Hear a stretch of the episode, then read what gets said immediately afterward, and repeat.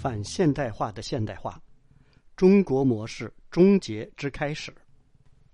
作者文冠中，美国三一学院经济系荣休教授。朗诵罗乐。我觉得现代化是多维的，包括政治制度的现代化和社会生活的现代化，经济现代化是其中的一维。经济现代化能否由独裁专制的体制来推动？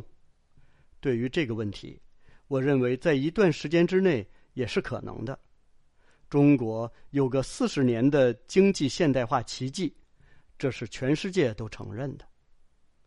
四十年的时间内，中国的许多硬件，例如基础设施、制造业、服务业、经济总量等，发生了天翻地覆的变化。问题是，中国以马克思主义为指导的一党专制体制并没有变化。世界上曾经认为，中国模式跟东亚模式的起点不一样，但结果也就是终点会是一样的。所以，如果帮助中国实现经济现代化，随之而来必然会产生一个庞大的中产阶级。随之而来。中产阶级会自发要求人权和政治上的参与权，以保障自身利益。那么，中国就会逐渐过渡到民主政治的轨道上来。由于东亚其他地方出现这样的过程，人们称之为东亚模式。但是，在中国，经济现代化导致政治现代化的过程并没有出现，民主和自由反而随着经济的现代化而倒退了。这说明中国模式和东亚模式有着根本的区别。拿台湾跟大陆比较，就能看出这个区别。在一段时期内，台湾实行过专制或者说威权政治，但是即使在这段时间，国民党政府一直把宪政放在终极目标上。中华民国的宪法确立了从军政到训政。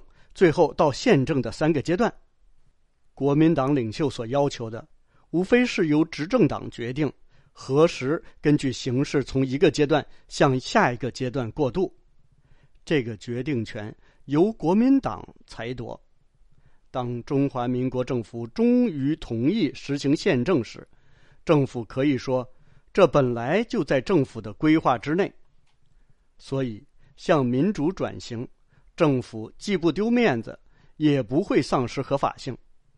老蒋没有这么做，小蒋做了，照样得到大家的好评，觉得终于兑现宪法的规定了。所以，台湾是能够和平的实现民主转型的。大陆就不一样，它由共产党统治，其终极目标说好是要回到初衷，即回到共产党宣言里所设想的。世界共产主义的愿景中去，大陆现在急剧的转向，重提初衷，是符合中共党章、符合中华人民共和国宪法的规定的。一切本来就写得很清楚，是有合法性的，是世界误读了。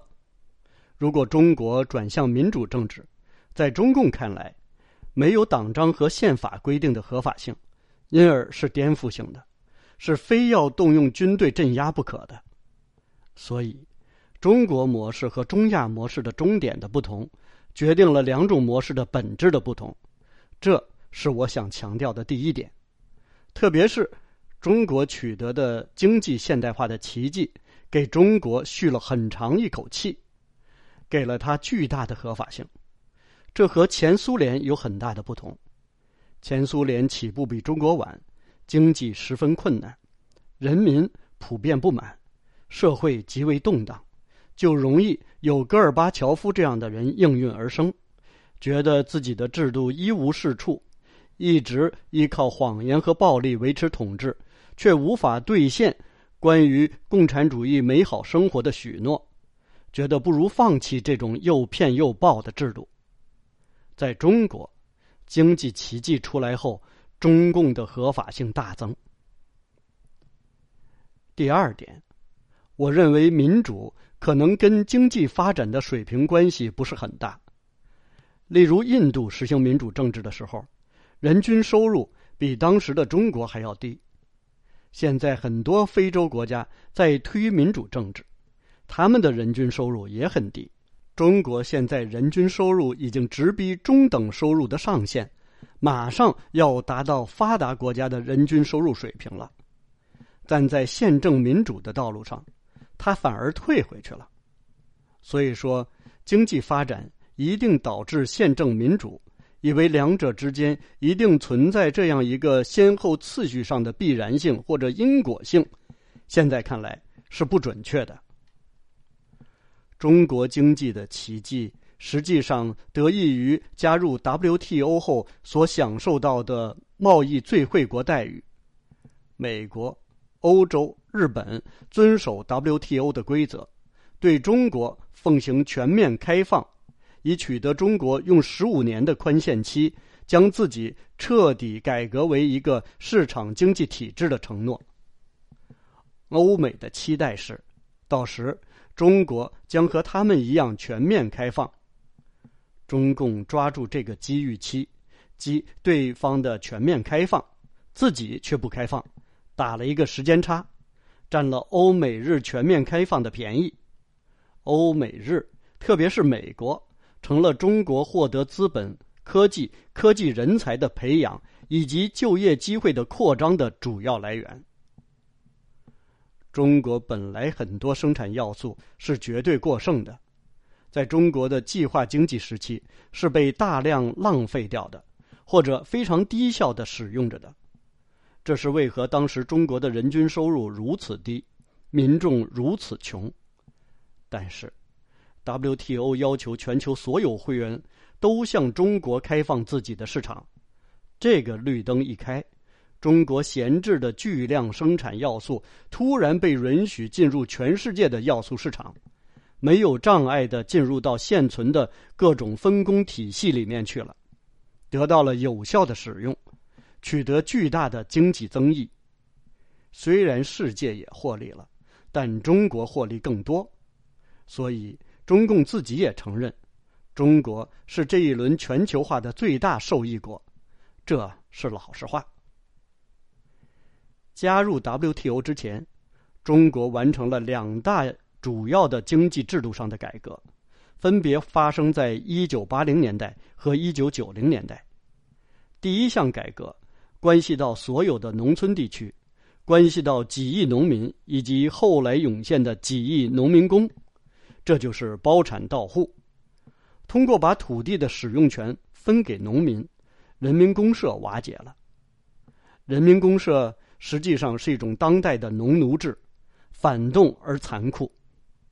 在推行包产到户之后，农奴制解散了，几亿农民的积极性一下子释放了出来，农业生产效率得到了极大的提高，因而得以节省出大量的农民。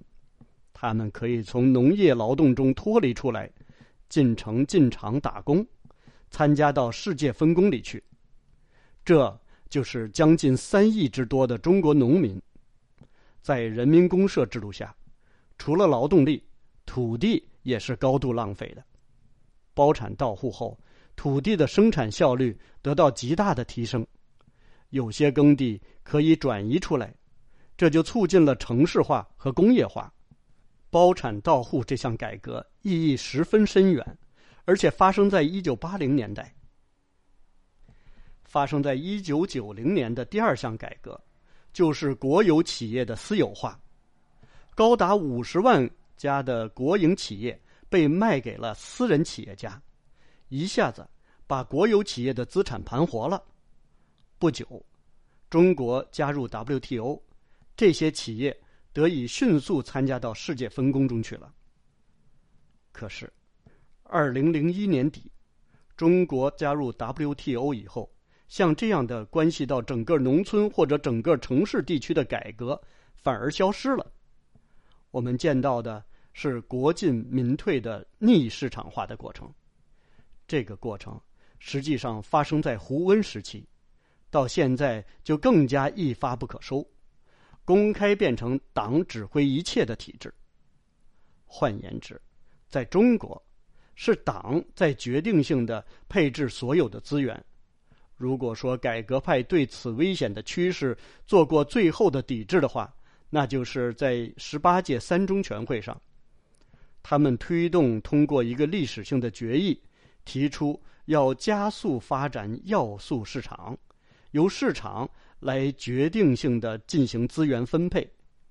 这也成了改革派们最后的呼声。可是，这个决议马上被各种底线论架空了，决议也变成了一纸空文，甚至变成了一个骗局。因为有了这个决议，世界又产生幻想，认为中国是不是对市场经济来真的了，真要培育要素市场了，真要由要素市场来决定性的配置资源了。这可是市场经济的主要标志或本质特征。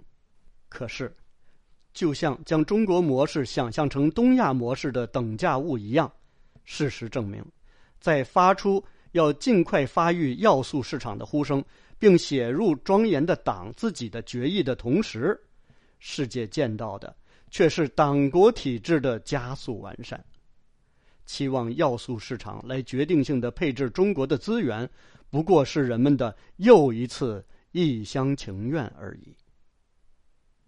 所以我们看到的是，中共放弃了市场化改革，转而努力在一党专政下将经济资源全面的向军工倾斜，走一条民贫军强与发达国家对抗的道路。中国领导下的现行党国体制引起全世界的焦虑，这样搞下去。中国的体制必然离宪政民主越来越远，却在扩军备战、对抗世界的民主阵营的道路上越走越远。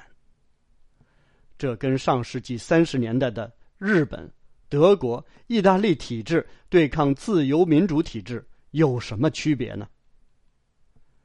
最后讲一讲对未来，特别是对中国式现代化的预测。世界的民主国家。已经认识到中国现行体制对世界的民主自由事业构成严重挑战，决定联合起来应对。首先，所有发达的市场经济国家一致否认中国已是市场经济，这意味着在各种国际经济组织中，以及在这些国家单独跟中国的交往中，他们会拒绝中国有权享受市场经济地位。理由很简单，在党国体制中，要素价格是混乱的，并非由要素市场决定的，而且一旦需要，企业是可以得到党国的国库、党库的无底线的资助的，这就使其他国家的私人企业处于不利地位，受不公平竞争带来的致命威胁。为此，发达的市场经济会用关税或配额。惩罚中国企业的不当行为，中国企业将处于极为被动的处境。第二，这些国家拒绝承认中国仍是一个发展中国家。